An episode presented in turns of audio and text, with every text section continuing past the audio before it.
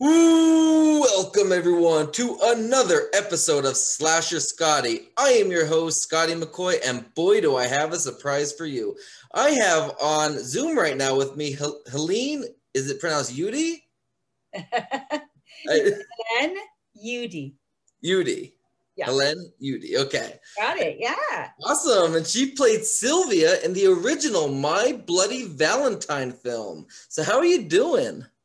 I'm doing fine considering. I know, definitely. I'm so glad. Um, I know a good friend of mine. His name is Matt Burns. He introduced, he uh, reached out to you on my behalf, and uh, I'm so glad you accepted. And yeah. just so everybody knows, you'll be back a little later, from my understanding, to discuss another film that you are doing with them. That's right. So I'm excited about that as well. So Yeah. the first question I got for you is, uh, how did you get your start into acting? Okay. Okay, how did I get my start? Well, uh, when I was a tiny little tot in grade six, uh, I was really lucky that uh, the theater teacher at our school wrote a play and it was half in French and half in English. And I, I went to an English school, but I could speak French. And it was about this French princess who meets this handsome prince who only speaks English. But because of their love for each other, they magically are able to speak the other's language in the end. nice. Um, and uh, so I got the part. Uh, and uh, uh, when w- it, the the male parts were were split up between two fabulous young boys, um, and one of them uh, somehow we neglected to realize that he couldn't speak French. So when it became time for him to speak French, he wasn't able to do it. So we were right in the middle of a performance, us little 11 year old, 10 year old kids. And suddenly he whispers in my ear, I, I can't do it. And so I sprang into action and I was saying his lines and then my lines and then his lines and then my lines. And suddenly this like huge roar appeared uh, uh, out of the audience. And it was like, wow, everybody thought it was hysterical. And uh, I got hooked. I love the sound of those applause and that laughter. And I really enjoyed uh, enjoyed doing it. So that was my first acting job.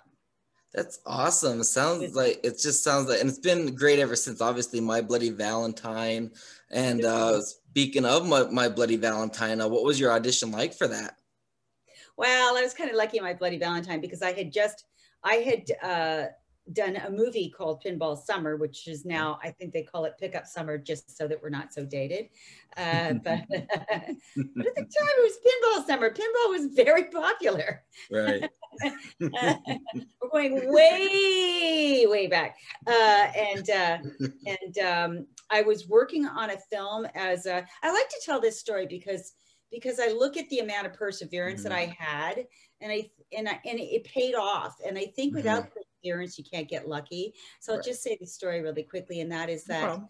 um, you know, I had already decided I wanted to be an actor and I was willing to do anything to get on a set, to get some experience, to do whatever. So I volunteered myself as a um, an unpaid production assistant on a movie in town in Montreal.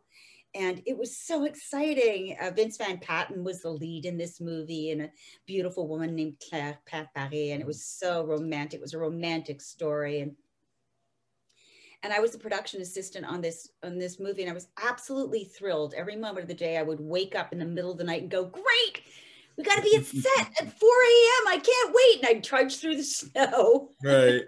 to get to the set and like work outdoors till the light came up. You know, it was just crazy.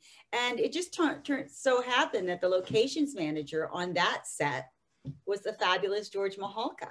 Wow. Okay. And he had already been, he was on his way to producing, he had been given the money and so on. He was getting ready to set production for Pinball Summer. So he saw this little ragamuffin running around set with tremendous happiness and joy and exhilaration. And I also was a little overly powerful because I, there was one point we were in a hockey arena and I Mhm. was like, at the time I was uh, 15, I think. And, you know, and I was given the whistle to tell people to get up and get down and clap and not clap and whatever. And I took it very seriously. I was Right. really pretty militant about it. But anyway, he's still he was still impressed with me. In retrospect, I would have said those are danger signs. She loves power, but but uh, but he ignored those, and uh, he gave me my first job on Pinball Summer. So when it came to my Bloody Valentine, which was the second movie, he just asked me to scream because on horror Nice. movies it's really important that you can get a good scream out. Awesome. Yep. I was a really good screamer. and, and hey, that that's great though. I mean, I, and I love this movie. It's it's a classic, a cult classic, and it's uh, to me, it's up there with the Halloweens and the Friday the Thirteenth and that because I really enjoy this the low budget, you know, indie '80s vibe it gives off, which is always my favorite. Like I. Like even the Friday the Thirteenth and the Halloweens, I don't really go to the newest ones. I like going back to the '80s vibes, and that's how I am with my Bloody Valentine. I didn't really care for the remake or the reboot of it because I'm a 80. I like the 80s classics. Yeah, know, there's and- something like wonderfully sort of. I don't know. It's yeah. There's Mhm. you've got this just just feeling. I mean, uh, Yeah. yeah. I, I agree with you. I mean, you know, we're jaded now, and Yeah. sometimes that sort of jaded thing comes off Mhm. in newer, high budget productions. It's like how much, how many, how many gory kills can we get? How Right. spectacular can that be? And there's not as much attention paid to the story and creating characters that you're going to fall in love with and Mhm. hate to see go and that kind of thing. So yeah. Right, exactly. And one of the best kills, I, in my opinion, in the movie is actually yours. Yours is like really, really. It's I think it's gruesome. Like it's like one of those like clever kills, like you know, right in the shower, impaled the head right on that was it a pipe or whatever it was. I'm wondering if now that they've let out the new DVD with the un with the uh, you know never Mhm. before seen cuts. I haven't seen that DVD yet, but I I wonder if, either. if they really cut the poop out of uh, you know the the Mm-hmm. censors really cut down a lot of the gore in the movie and, Right. uh, and made it pretty pretty you know you'd say wow is this a horror movie well not compared to nowadays well that's because Mhm. of the censorship and not because of the way we shot it we actually had some Mm-hmm. really interesting and wonderful special effects we had the Right. Burman brothers working on the on Mhm. it so we had the best of the best working on that stuff so Right, and the thing is, like back in the '80s, they oh the MPAA they never gave any love to the horror movies. They right. literally censored all of them, unlike they do now. But in the '80s, like almost all of them just got all the good kills censored out. well, yeah, it was, so- it was another time you know it was, Yeah. was Exactly. So, what? How was your death? prevalent then either Right. So, mean- how was your death scene filmed and prepped? I'm sorry for How was- interrupting you. where was it Um, how was your uh, death scene uh, filmed and prepped? Like, what did they do to make it to make the movie magic work? Well, first of all, I got a whole prosthetic made of my body, which was really exciting. Um, uh, I, they flew me to Los Angeles, and the Burman brothers had just finished doing a, a David Bowie, uh, the man who fell to earth. So the previous day, the man on the slab was David Bowie. So I was like, oh my God, I've done it. He was my favorite rock star at the time, still is probably my favorite.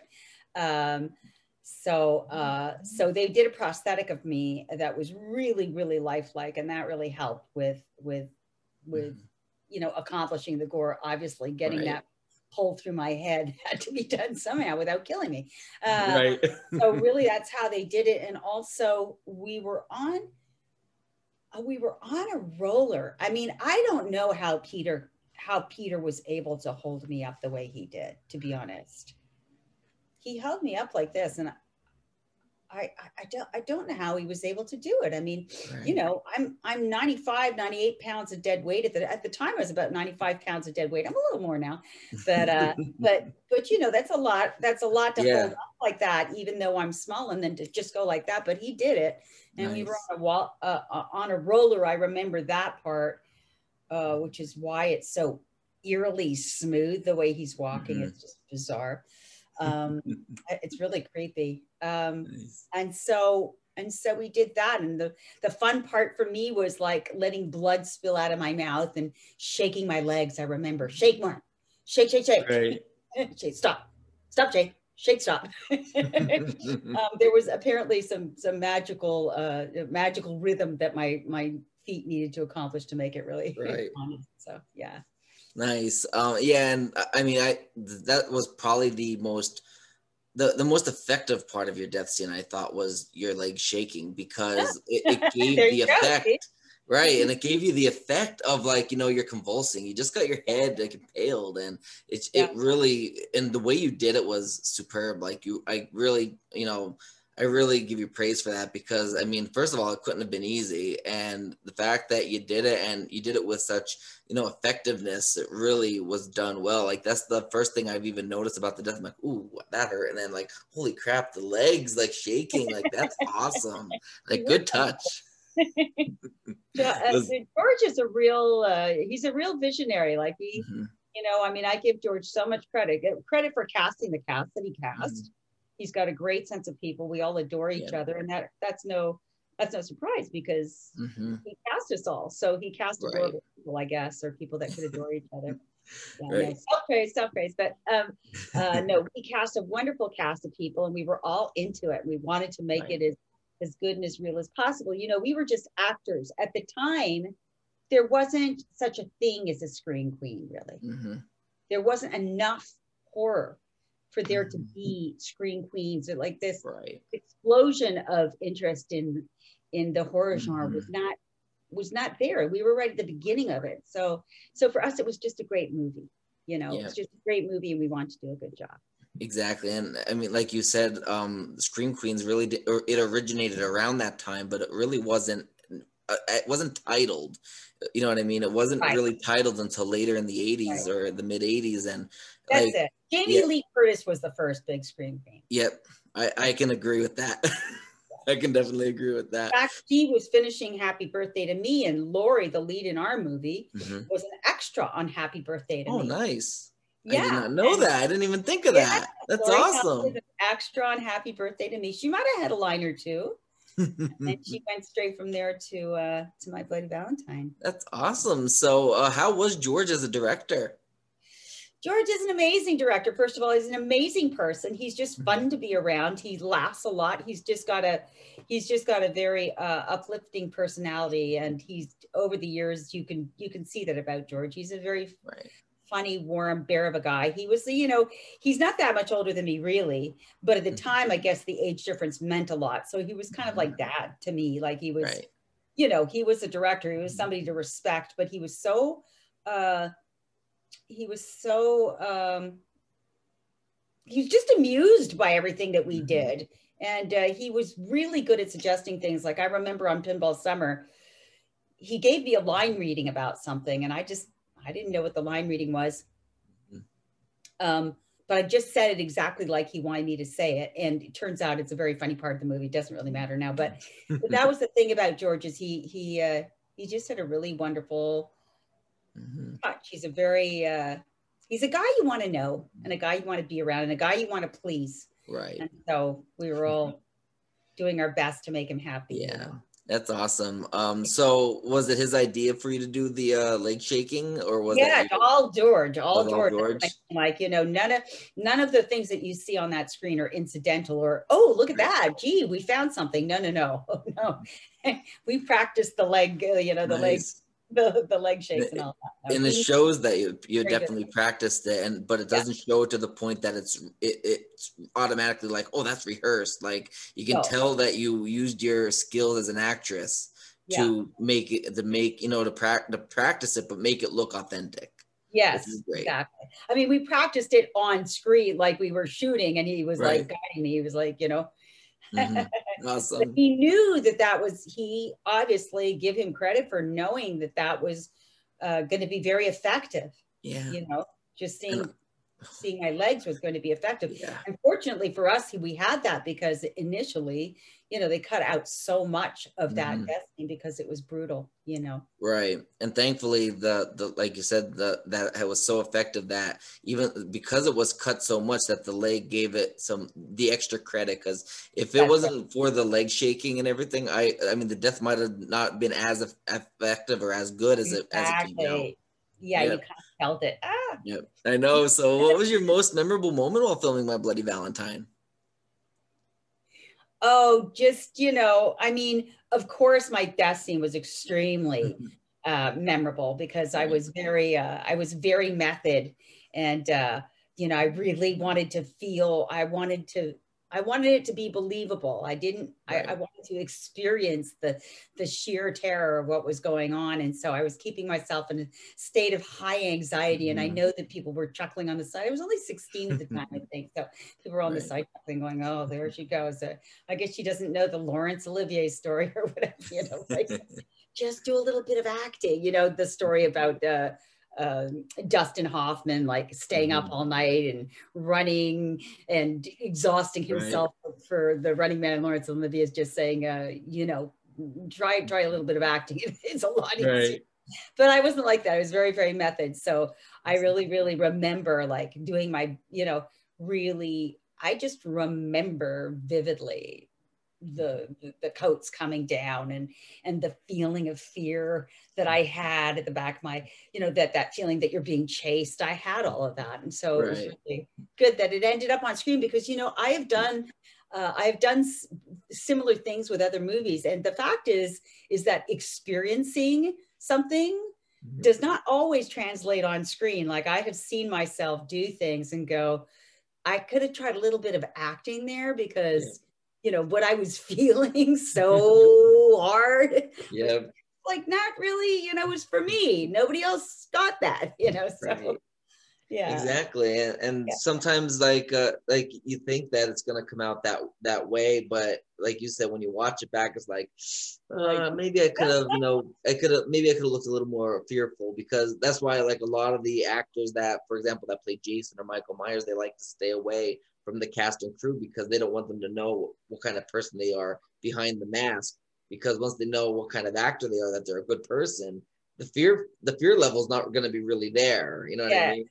Yeah, yeah, no, absolutely. I mean, it makes it easier for everybody. The the truer the the truer the thing is, the the the easier the acting is. But, but there's also like a very strange story I had where I was. Uh, this was a movie of the week, and I was at a funeral, and I, I can't remember who had just died, but apparently it mattered to me a great deal. And I was supposed to be crying at the funeral, and I could not get a tear out of my eye and everybody around me was like you know really sobbing. It was a terrible terrible terrible terrible event and i just couldn't get it. And finally the makeup lady comes up to me and she like puts like the things in my eye the little salt things in my eye and i was so humiliated that i just when they called rolling i was just like oh my god and i just Yeah. looked at the grave and and i was so still Mhm. and like these tears just started rolling down my face not because i was sad but because she had you know uh, made Right. my eyes tear up and i saw it on screen and it was like oh my that's brilliant i look brilliant i was so still awesome. There was so little going on except for the tears rolling down my face it was so dramatic and i'm like okay well sometimes you got to pretend right, exactly. Now, uh, one, pretending is better right. Now, one thing um, I want um, I was gonna ask, like when you brought that up, it wasn't even an original question. Um, do, do do does like thinking of like a tragedy in your family ever like help you cry at all when you're on screen at all, or do you like how does that work? Well, you know what's very interesting is that acting changes.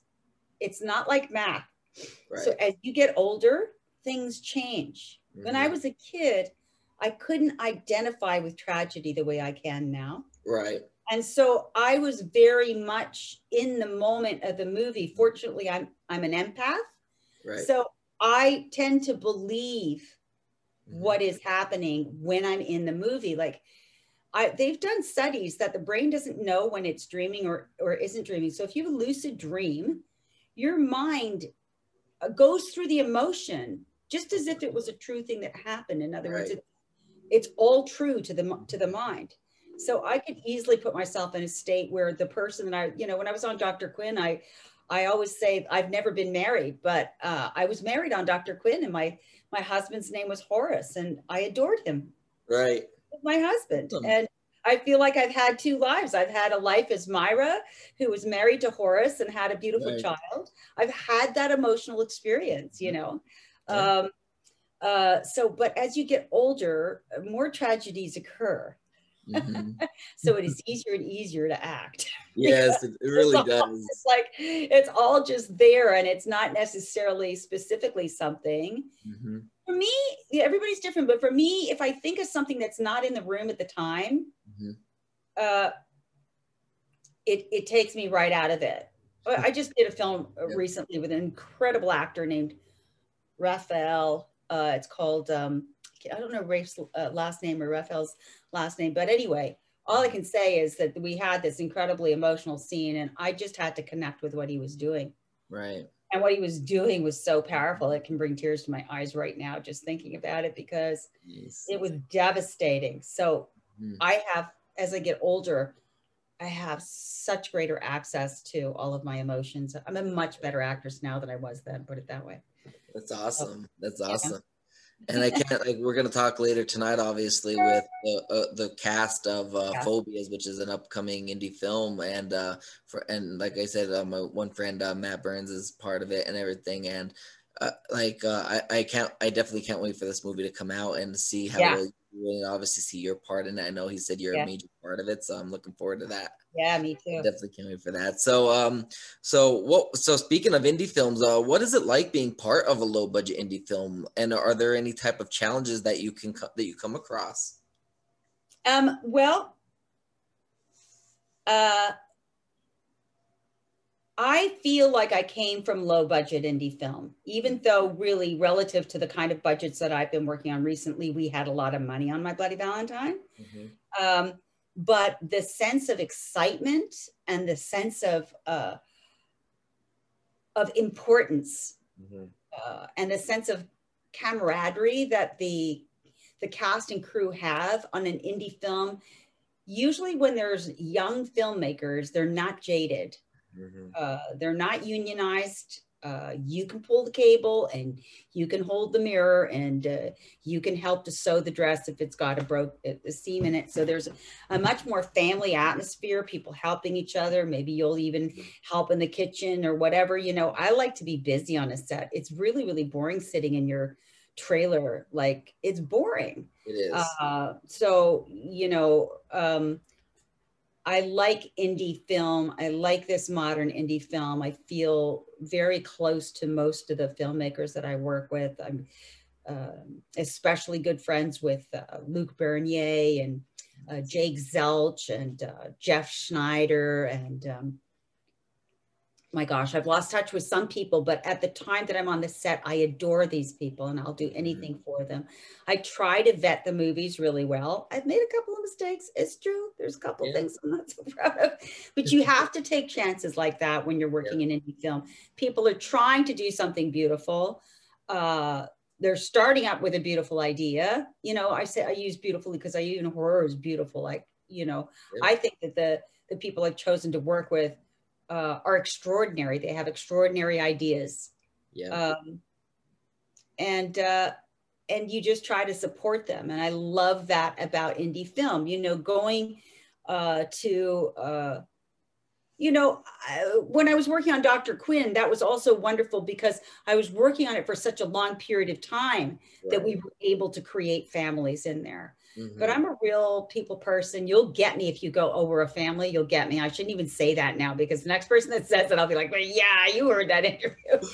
but I love the family atmosphere. Um, film is a is a communal experience. You cannot do it alone. It's very hard to do alone. You can't play all the parts and do all of the stuff. You depend on people to mm-hmm. have a cohesive vision and uh, and that makes it a really special thing and it's always really intense Right. Like nine to five is nine to five, but when you're working on a movie, you're trying to get something done. It's costing every every moment costs a ton of money, yeah. and you have a very little time to get it done. And and there's that elevated intensity that I'm also, let's be honest, addicted to. Um, being on sets are very very special. Um, you know, I had I had experienced a dearth of of of work at some point in time. I can't even believe that I'm admitting this because it's it's it's kind of crazy that I even considered this. But uh, but a, uh, a friend of mine was doing a movie and uh, and said, well, why don't you come along and be an extra? uh, so I was like, yeah, because I just I was just dying to be on a movie set, and I went, and I, I got to say, that was not a good experience you know like having had all the experience that i've had and then but i got to experience what it's like being an extra Right. uh, you know, unappreciated, treated like cattle. Uh, yeah, I got I got that experience. Not when I would, you know, that's, that's I stop at extra now. I, you know, probably, but but but by the same token, I have good friends that are extras and they love it and they do a great job with it. So I shouldn't even say that. But for me, having come from a series regular on a network television show, I, uh, I, I it was a very hard experience, but a humbling one. So yeah, Yeah. Independent film sets are amazing. I completely agree, and um, a lot of people know this from my past interviews. Of course, I mentioned it a lot. Um, that I own a company called Gravestone Films, and uh, we had our first movie. Uh, it was released this past October in 2020, and uh, it's called Samhain, and uh, it's like, of course, low budget. We had every. What is it? How do you spell that? Uh, S A M H A I N. It looks like Samhain, but it's pronounced Samhain. Uh huh. Yes. So uh, we had um so like it was low budget. Everything that like was made of it, of course, came out of my paychecks every two weeks. That was where our funds came from. Every paycheck I earned, I put into the movie. I either put it towards my bills and my movie, and that was it. Really, Uh, you know, of course, food and all that, but that was really all I did. And um and uh yeah, it, it was it was a great experience. We made a lot of mistakes. It wasn't the greatest movie out there. It really, I mean, it, it lacked a lot of stuff because it was our first movie we ever made. Like it was our first one, so we're it's not going to be good and I interviewed Tommy McLoughlin, who directed uh, Jason goes uh, Jason Lives, the sixth Friday the Thirteenth. And uh, I I told he asked me he followed me he's on my Facebook friends list and he asked me uh, how uh, the movie's coming. He follows my post and I told him about it and everything. He goes, you know what I tell every, everybody when they ask me what my favorite movie is, and I said what? And he goes, the next one, because it's something Yeah. I don't like about the the one I did in the past. And he said Right. every everyone you do next is always going to be better than the last. So Right. it's, it was good advice that he gave, and uh, I mean, it's not the greatest movie, and Matt knows that. Like Matt, Matt, you know, he supported us and got the copy, and we straight up told him about it, and he, he said, "Yeah, I'm gonna be honest, it wasn't that good." I'm like, "Yeah, yeah, I know, I can completely agree with it, and we made mistakes, and it's been announced we're redoing it with a better backstory. With now we have a budget. That's the thing. That's the thing about any movie is Yeah. that the story has got to be rock solid Yep, because when you blow it up on a screen, yep, any of the plot points yep. or anything that's just a little flimsy, hmm but you can have a really terribly shot, fantastic story. Hmm and you'll get away with it.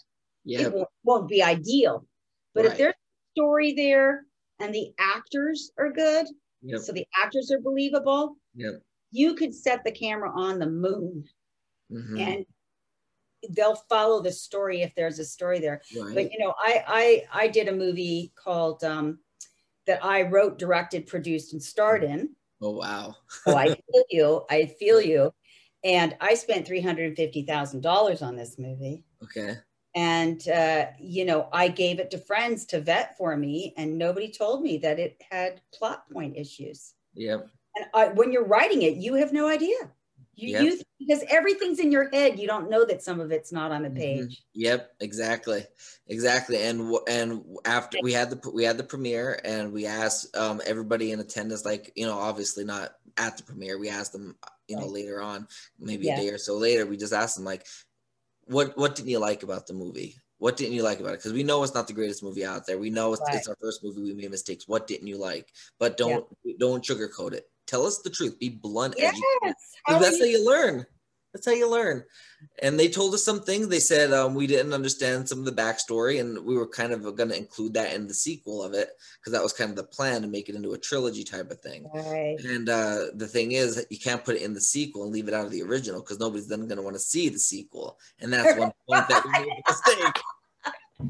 oh my gosh, you know, all these things that seem so simple to learn, but it's like, oh, and the hardest thing, won't you agree? The hardest thing is to write the write the darn Yes, thing. It Hard is. Writing is hard. is. It really is. And the best part was though, we did perfect casting on this, and he's gonna return in the reboot of it. And he's part of our other, like he's part, pretty much part of our production company when we need him. If we need him for something, we will have him either audition or we'll offer him a part, whatever we think he's good at. But Right. he auditioned for this role, and it's for the killer. It's the killer. It's a basically his name is Justin Freed, and he escapes from the mental hospital that he was locked up in and uh, he has uh, multiple personality type disorder. So he ends up uh, seeing this house, and this clown costume kind of speaks to him, and he turns into this killer clown. His name is Rellik, which spells killer backwards. I like it. So he the the laugh he did. Oh my god, it was so creepy. Everybody said the best part of the movie was Brett as Rellik. Like he was the best part of the movie because he was a good clown. He was a comedic clown. He and some of the like even some of the deaths were really inventive. Like somebody said that like like the one death was really good. They just wish that the actress doing it would have made it would have they put a little more effort into it. Yeah, um, but it was that's the thing thing. about dying and about whatever. You can't yep. you can't just try to look pretty and go. Oh, right. No, you can't. No, you got to. Mm-hmm. Death is ugly. You got to. You yep. got to look surprised. You got to look shocked. Exactly. You horrified. You got to look like it's painful. You know, your eyes got to roll backwards. Your face is gonna make crazy. You know, yep. you got there. Yeah, mm-hmm. you can't just do it pretty. and a lot of people tell me that that death though was like so unique. It was basically he drowned her in a bowl of cereal. Wow, that's pretty good. daughter that he's going after, her name is Sammy, S A M I. So, uh, mm-hmm. like, that's the girl he's trying to go after, like, the kill and everything. And of course, he comes across the other people, and then a group of video game nerds come to rescue her and all that. But, uh, anyways, uh, she, like, when he lifts her head up, and after he drowned her, he lifts her head up, and on it, the cereal's alphabet cereal, and it spells Sammy on her forehead. I thought that was a clever addition. That's was, very funny. You got to mix. I mean, I, I think we did that with my Bloody Valentine. You've got to mix yes. some humor in there. Absolutely, that's fun. And as long as it's done right and, and the comedy doesn't overtake the the horror aspect of it, like as long as you have like because people going to see this movie think it's going to be you know even if it's labeled a horror comedy they want the horror aspect of it they don't want it to be uh you know a meet the parents or type of movie or like no exactly they want they want right. a little catharsis they want to yes. jump in the seats they exactly. want to go yeah exactly and that that we had a couple jump scares and that was good um I, I love i do love a very good jump scare and I, that's one thing that you know, and I'm sure you agree and others agree that horror. Like I like when I jump in my seat, like I, am not afraid where I'm going like this or anything. Like I'm ex- excited because it gets the adrenaline flowing. That's you know? right. That's the addiction. That's the that's the part of the addiction. Like you said, the addiction yeah. of a horror movie is getting yeah. that scare. yeah, and it takes your mind right out of the present right? You right. you know a horror movie you're all in you know? You you don't want to miss a moment. You don't want to run to the fridge you know? You might miss something you know? Right. Have everything all your goodies in front of you. You got to be ready to go. And then you just like turn the lights out and watch the movie. Right. you're gone for a while you exactly. know so. and I, I have actually speaking of that i have a funny story to tell you about when i was younger i was probably a good seven eight years old yes i watched horror movies since i was like six Oh, um, I was like seven or eight years old at the time, and it was a Friday the 13th out, and I was watching, you guessed it, Friday the 13th. And it was a thunderstorm out, of course, of, of all, like on all days, we have a thunderstorm on Friday the 13th. So right. my parents are in the room doing whatever, like I guess they were cleaning up or something or other. It was late, it was night, it was dark out, of course, and I'm watching right. Friday the 13th in the living room, and, uh, here uh jason's about to turn off the um turn the power off at the house. And I seen the movie like maybe one or two times, so I knew what was kind of going to happen. Uh-huh. But uh, he, he, was getting ready to like get the power box, and right when the, he shut their power off, our power went off at the same oh exact oh time. And like you cannot plan that. Like that is a very big coincidence. And I just I'm like and I ran over to my parents in the other room and I'm like, Mommy, Daddy, Mommy, Daddy. They're like, what's wrong? What's wrong? I'm like, Jason's coming, Jason's coming. They're like, what are you talking about? I'm like, Jason turned the power off. Our power went off. They're like, that's why we told you not to watch scary movies. and that, that was that was an I told that story a few times to a few of my guests on the oh show. Oh and um, God, that's yeah. that's just that's a that just the coincidental aspect of that, like at the literally at that this exact second it is um, true. It's kind of like any addiction too, because like you know, I, so often, especially when you're younger, but I mean, especially when you're older and you're so susceptible, you're like, okay, I'm, I'm going to watch this. Like last night, I couldn't get to sleep, so I decided to listen to a um, a, a, a, ghost story on uh, what you call it. Anyway, I was listening to a ghost story to get me to sleep, which was crazy because it was a scary ghost story, and like as soon as, and it was based on a true somebody that thought they were a vampire. Anyway, that, it was scary. Could you try again? And um, oh, I don't know what what she's doing. Somebody's talking. Um, but anyway, of course, I couldn't get to sleep, and I had the worst like, right. I don't remember my dreams unless they're scary. Mm-hmm. So I just, you know, woke up in cold sweat the whole night. Like, why would I do that to myself? Right. Thinking that, you know, it was compelling and I did right. fall asleep and I'm not quite sure about the ending, but uh, today I'll, I'll, probably have to figure it out. But yeah, why do you listen to a ghost story when you're about to go to sleep? Mm-hmm. Exactly. I, I, I, have a lot of fears, and I know I watch horror movies, and obviously, and I uh, the worst part is to watch them late at night, yeah, um, right before bed or fall asleep yeah. to them. But I do yeah. that. Like usually, if if I'm gonna fall asleep, you know, it has to be a movie I know. But why would I do this to myself? then I end up having a dream. It's like, it's like, an addiction. It's like you immediately regret it. I used to smoke, and I'd be like, "Ah, oh, I'm not going to smoke. I'm not going to smoke, except for this one cigarette." And I'd just take a puff and I go, "Damn it!" right exactly exactly like oh god again you know exactly so what was the best part about filming my bloody valentine what was the worst there was no worst i was in awesome. absolute joy the whole time i mm-hmm. cannot think of a worst thing uh, mostly because i wasn't down in the mines. My character never made it to the mines. Right. uh, so i know that there was like some some pretty scary stuff happening in the mines and i wish i could tell you what it was but i don't know because i wasn't there. Uh, um, but I, I, I know uh, uh, there's a funny story about the mines. They they uh, mm-hmm. um, you know they scouted this place and the mines were perfect and they were old and they were closed down because they were i think that they were beyond you couldn't work in them anymore like for some mm-hmm. reason. I think because they were dangerous but anyway, when the town found out that we were coming they were all excited and in honor of us they repainted the mines and made everything just pristine and beautiful. And we arrived there and we're like no, no. and so we had to spend some pre-production time actually repainting the mines back down to their, you know, their grimy old ancient cells, you know, so right. there was that. But um uh, there was really no, no, oh, it was, it was a dream come true. Uh, I, you know, I say, I say that I was lucky in my life because of this. Um, I feel that if when you attempt to do something that's scary mm-hmm. to do and you put yourself out, and you risk a lot. Mm-hmm. You risk humiliation, embarrassment, and failure, and you win. Yep. There's nothing more powerful than that. Mm-hmm. And the first three auditions I ever auditioned for in my life, I got. Right. Awesome. So I was filled with the power of possibility. And that gave me courage throughout the next millennium of my life. Right to to deal with the ups and downs of being an mm-hmm. actor because I know that it's possible and I know right. that I have something valuable to offer. So anyway, um, it was a my segueing back to my bloody Valentine. It was a great experience and I made lifelong friends friends out of it. I didn't go to university because I started acting right away and I got kicked out of theater school. Uh, for good reason. My my uh, my theater school teacher, who I adored, my Shakespearean teacher, said, uh, he's I he said you do the movie, My Bloody Valentine, right. or or you do theater school. You don't do both. And and I said, but that's crazy. I'm, I'm studying to be an actress. Uh, you know, why can't I go and do the work that I'm studying to do? And he said, ah, where you're going, you don't need theater school. Nice. Slam. nice. It, it oh my god, I was so hurt. Anyway, that was that was the painful, sad part about doing my bloody Valentine is I got kicked out of theater school. Um, but the beautiful part about it is that I have lifelong friends that I adore, that are like family, that are like my soul. I mean, I adore these people, and we've been very, very lucky that that's true. We have a fantastic uh, director to thank for that, and so we had so much fun on that shoot. Like the camaraderie camaraderie.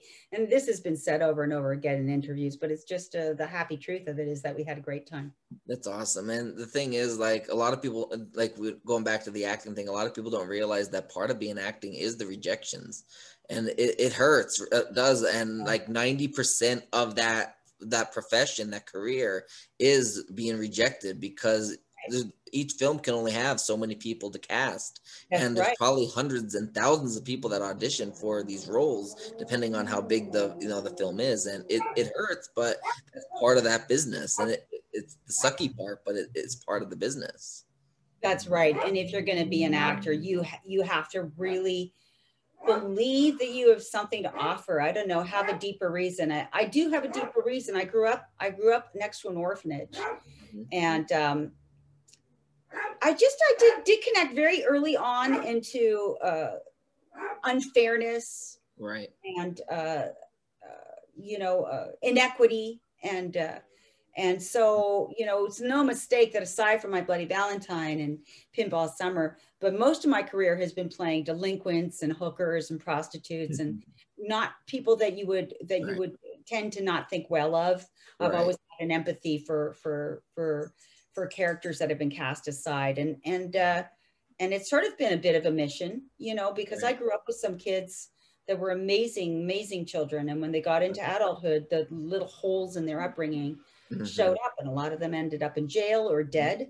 Or, sad, you know. yeah, and it's so, sad, but yeah. that's how it happens a lot of the times. Like we we were like for my high school graduating class, like we don't even have class reunions because like seventy five percent of the class is either in jail or dead.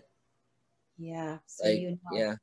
So it's it's really it's a shame, but that I mean, especially nowadays, like you know, people are you know wanting to you know try to you know do the drugs and do all that different stuff. Well, and, life is it you know there's there it's it's a pretty scary scary yeah. future. My sister's got a 19 year old son, mm-hmm. and I would say that he's he he holds the weight of the world on his shoulders. Like mm-hmm. when I was a kid, like you never thought about the end of the world, right? You, you know, you never you thought you heard about climate change, but you weren't really that concerned about it. Right. You know, yeah. you didn't you didn't have to consider a future that was going to be very different from your parents' future, but like the future yeah. that we have ahead of us, and also the disparities in wealth mm-hmm. have grown. Yeah, on you know just mm-hmm. unbelievably like exactly, you know, and just in Los Angeles in the past five years, uh, you know five years ago, mm-hmm. you'd never see a homeless person. Right. Maybe so rarely that I, I can't even think of it. Mm-hmm. Now you drive by cities, homeless cities. I was in Africa and I w- went to Soweto and it's not that different. Right. And it lets you know that there is something really, mm-hmm. something is up. Yeah. Something is the world is changing and not in a not good way. So yeah. right, and and the thing is like, and plus the pandemic, it doesn't help at all. No, the pandemic makes things worse because yeah. uh, even fewer jobs, and there's even a. I mean, you know, we keep going. When when are we getting back to the to normal? Well, right. well, it's possible that this is the new normal to some degree. Yeah. Because yeah. we just don't know what other diseases are going to be coming up like this exactly. It, it's sad and like and then on top of that we have the obviously covid and then they're talking about that new strain which this vaccine is help is uh, supposed to help with but what happens if there's another new strain but the vaccine it doesn't the vaccine doesn't help against it and then where do we go from there you know what i mean? That's the thing is it's i think that that's what i'm looking at is like do we will we ever take our masks off now? Right. You know yeah. uh, because it just seems to be yeah. You know but maybe we're in the middle of a really a really bad time and it'll be rosy afterwards. Uh, right. let's so. You know uh, we've certainly we've certainly survived plagues and mm-hmm. life has gotten back to normal so it's possible that, that yeah. like that.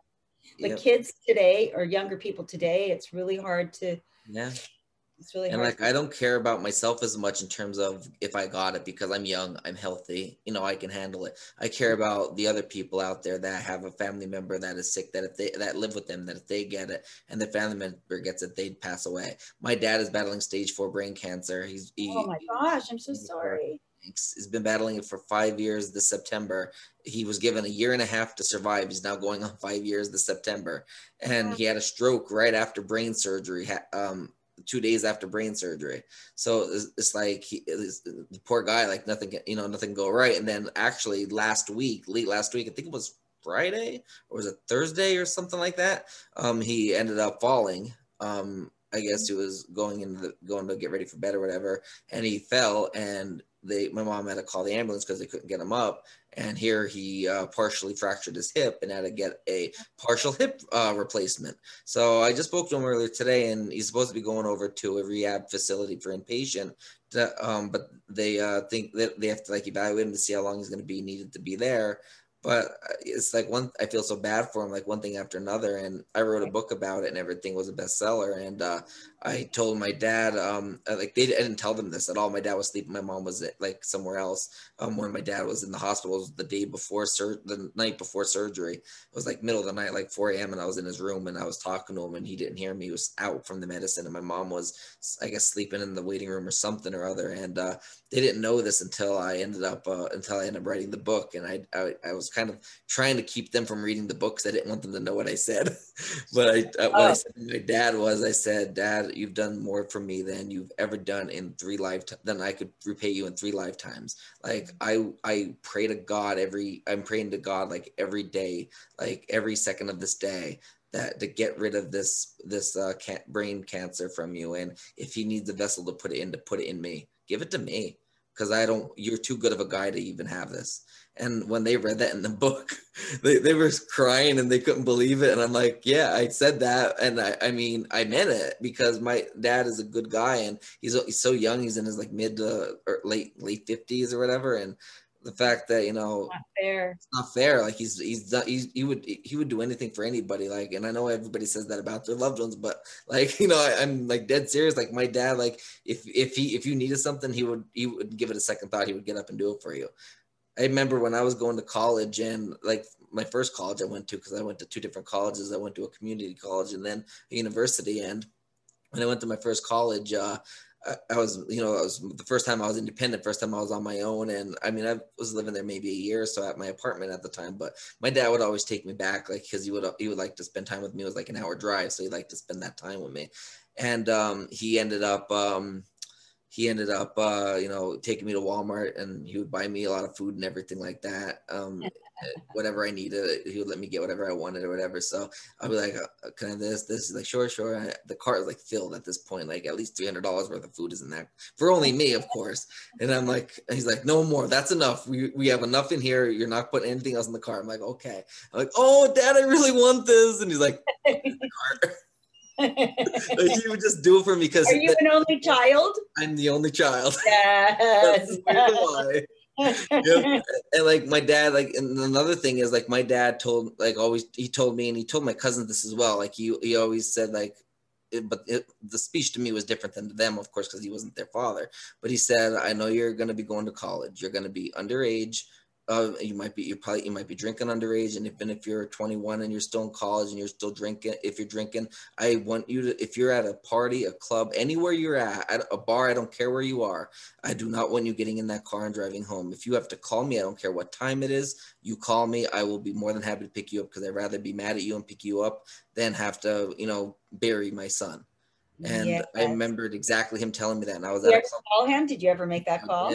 That's just getting into that. Yep. I, I, was, I, remembered it. It was about maybe six months into college, and it was like uh, it was like getting close. Not six months. Uh, six weeks into college, and it was getting close to you know getting very close like maybe the halfway point a little past the halfway point and uh, i was it was a weekend um and i had all my homework done that weekend i had all my studying done and all that so i'm like i'm gonna go to this this club and with, with a couple friends so i did and uh, I got drunk and I couldn't even stand. Like I was really, really drunk, and uh, I, I, I, my friends obviously they left, and I was one of the last ones to leave. And I, I drove there. I drove there. Like that was the one that drove there. And I thought to myself, I had the keys in my hand. I was like on the floor, like outside in the parking lot, and I was like, I had the keys. I'm like looking at them, and I looked at my car, like, can't do it and like my dad's gonna kill me. Oh, but I, my, dad told, I, my dad told me. So I called my dad. I had my phone thankfully, and I called my dad and I said, "Hey, dad," and he said, "Yeah, what's up, Scotty? Why do you sound so like like Why didn't you sound normal? Like what's going on? Are you okay?" I'm like, "I'm drunk. I'm at a club." in a city an hour away. It's like it was like maybe 10 minutes from my apartment, but it was an hour from him. It was like three in the morning, three, four in the morning and wow. I called him and uh, he and I told him what happened. I'm drunk and I I remember the speech he told me and I can't drive. He's like, I'm proud of you for calling me. We will talk about this when I come up there. So he said, I'll be I'll be there in an hour. He said, um, go in. He said, if you can, go in your car and uh, don't turn it on, but go in your car and stay safe. Because if you turn your car on and a cop comes up, then it's a DUI. Because even if you're not oh, driving, at least in Pen- at least in Pennsylvania, yeah. Um, um, probably so everywhere. That's a good it thing. It might be everywhere because obviously they don't know if you've been driving or not. So right. Yeah. Right. So I ended up uh, ended up um, uh, ended up going to my car and I kept it off and just waited for my dad and he got there and he picked me up and he uh he, he stayed the night because it was like you know three four in the morning so he stayed until the next morning and because he t- had to take me back to get my car so uh he ended up right, right but he yeah but he ended up uh, we ended up having a nice talk coming home and oh that's so wonderful. That's so was, good. like i'm not i'm mad at you but i'm proud of you as well because you were responsible. You told me what you were what what was going on. You told me you know that you didn't risk driving because like i told you before i would rather not bury my son. I would rather have to make this right. That's call. great. Well you're lucky that you have parents like that yeah. that are able that are yeah. that are really present and yep. that dad is really present right. and uh, exactly and that's the fact you're very very lucky thank you very yep. lucky to have a dad like that right? And i i told my dad like my whole family my mom everybody my mom's been been by my dad's side ever since they've been married for over 30 years. They've, she's been by my dad's side since he was first in the hospital. She never left his side and she never you know she she always takes care of him. Like that's why i live in maryland because i work for the coast guard. So i um i end up uh, i have my own apartment down here and uh, i go home. It's about a three hour drive every weekend just Where to. Um, I live in Woodlawn, Maryland, uh, Pennsylvania. It's in northeastern, about an hour north of Harrisburg. So it's about maybe I'd say. Drive uh, in the snow. Huh? You drive in the snow? Um, not in the snow. Like I was supposed to go home this past weekend, but it was snowing on Friday, so I didn't make. I didn't go home, and I was supposed to. And then, of course, that was the weekend my dad ended up uh end up falling. Oh. So it would have it would have been nice. So now I'm not going to probably. Hospital now with a broken hip. Yeah, he is. Um, he's he's still in the hospital. He had a hip replacement surgery. It was successful. Oh, Um, so that's good. Um, he everything was good there. He was in a lot of pain, but he's uh, today he wasn't in that much. So, but yeah. uh, my uh, mom had hip replacement surgery. Okay. The, the key to hip replacement surgery is to do every single exercise they tell you yep. to do do it every day do it diligently mm-hmm. and you'll regain my mother my mother re- recovered and yep. didn't need a cane for a long time until she needed a cane because she was right. unstable, but not because of her hips. Right. And the key to hip replacement is to make sure you do those exercises because you don't right. want to. Right. And it's harder for my dad because I told you about he had the stroke after brain surgery. So it paralyzed his left side. That's why he fell. Oh my gosh. So that's really important yep. just movement yep. going. Yep. And he he he always so he's still paralyzed on the left side. He's still paralyzed. Yep, for five years now. Yep, and he didn't have his eyesight for the first year um after he had the surgery because he's the tumor. He still wants to be yep. here because yep. he could have given up. Yep, exactly. He is the tumor was the size of a man's fist. Oh my god! They, they, gave him a month. You could see? Could huh? you did you see it or not? You couldn't see it. We, we uh, uh, um on the CAT scan they were able to they were able to tell it was a tumor there. They didn't know if it was cancerous. That's when they but got. You couldn't see it in his head. Oh no, you couldn't see it in his head. No, it was in the brain. Yeah. Ah, yeah, you couldn't really see it. But um, so resilient and it was it was weird because it started like he he started being having small symptoms where he would where he would like drive through a red light which he would never do do. And then he I would be like dad why'd you go through that red light? No are the cops gonna come? He's like I don't know we'll find out if we see light flashing lights behind us. Jokes he would never make before. Like it was making him act weird. He would drop a he dropped a pickle jar in um in Walmart and he would just he would like run up to me and he'd be like he'd be like there's gonna they're gonna they're about to call a clean up an aisle and whatever the aisle was and like just things like that like he wouldn't make a joke about like you know alfie from uh, uh what's alfie's last name i've known him for years you know alfie and my bloody valentine died of a yes. died of a brain tumor did he i didn't know that cancer and we thought and he thought up until moments before he died your dad is very lucky that they diagnosed it because yep. moments before you know for a very long time too mm-hmm. long they thought he it was premature Alzheimer's or premature wow. dementia because wow. he was behaving a little strangely. He became yep. extremely forgetful. Yep. Um, but that's what Alfie died of. Yeah. Wow. Yeah. My like my my dad. Uh, he like he was he retired from his full time job and he would work do landscaping work on the side with people he retired with for the state.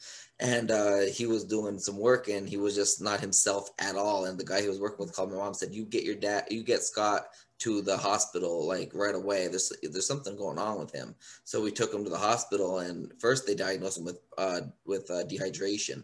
So my uncle my uncle used to be a physician's assistant, so he ended up uh, doing a test when we brought my dad home, and my dad failed. He, he my, my uncle said this isn't dehydration. There's something neurologically wrong with him.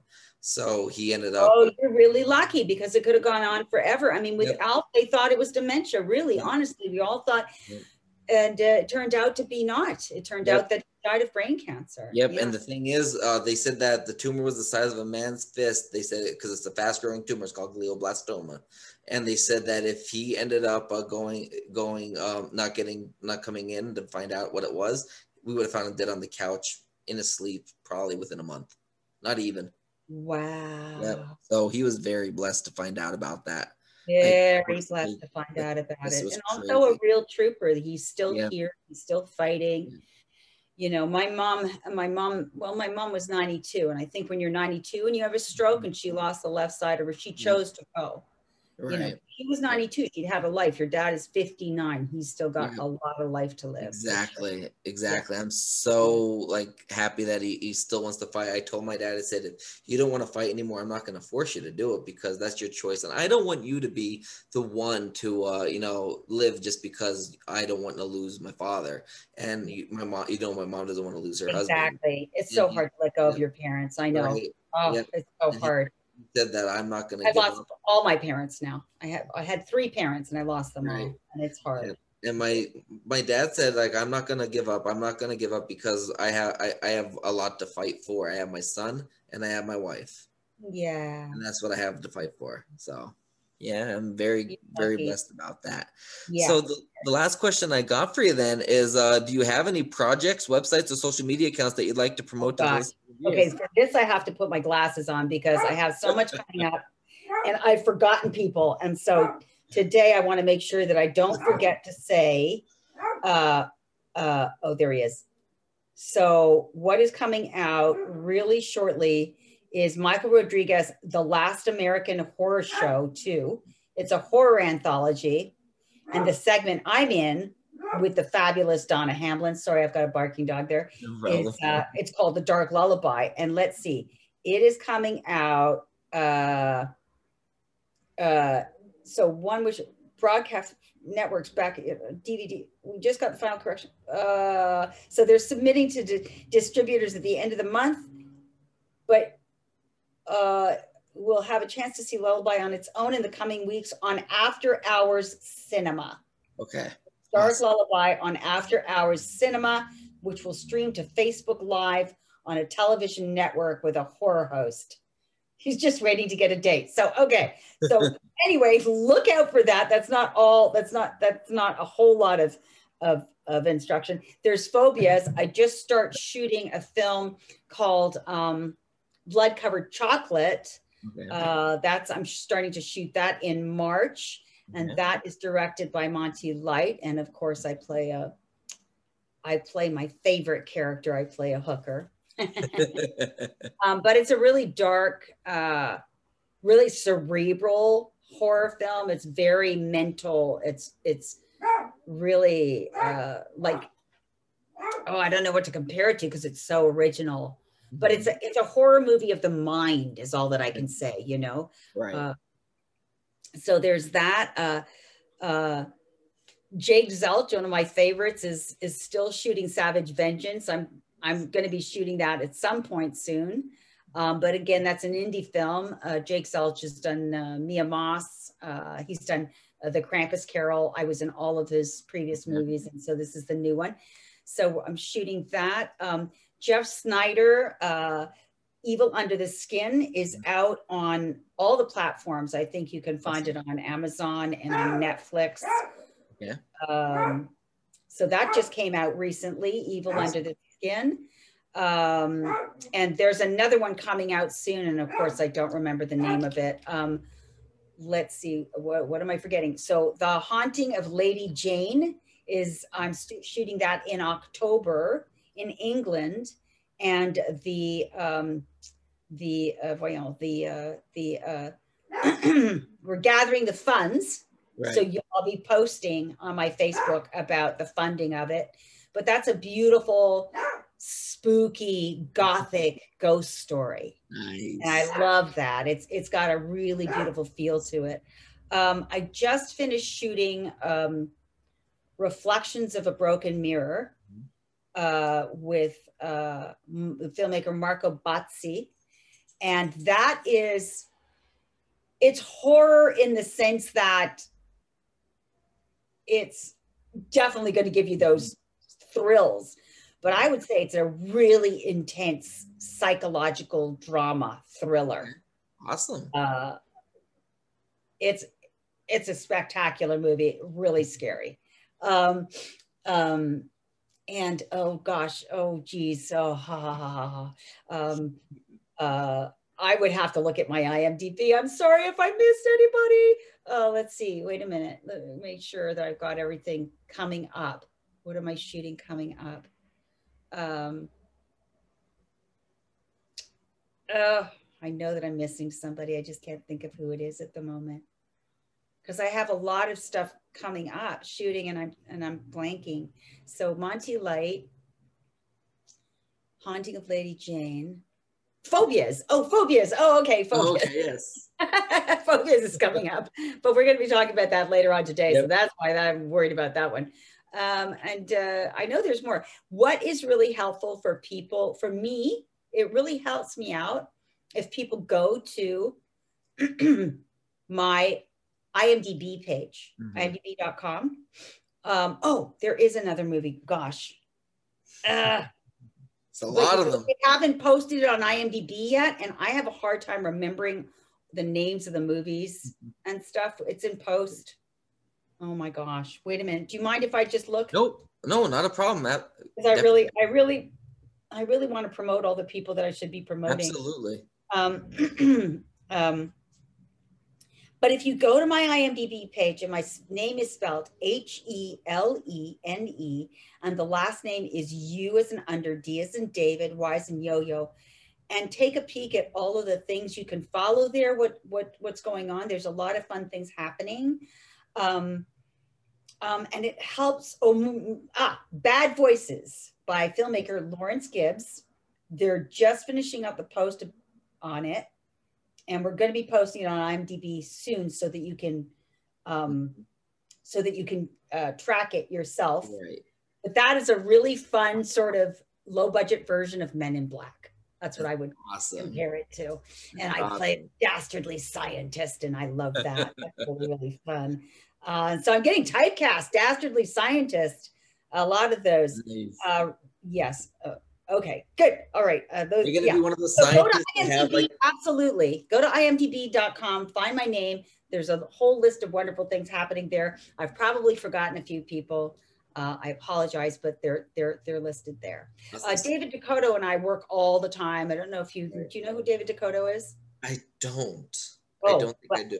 You should know who David DeCoteau is. Look him up because okay. he is he's going to go down in history as one of the most prolific indie film entrepreneurs of all right. time. Like he's he's the second coming of Roger Corman.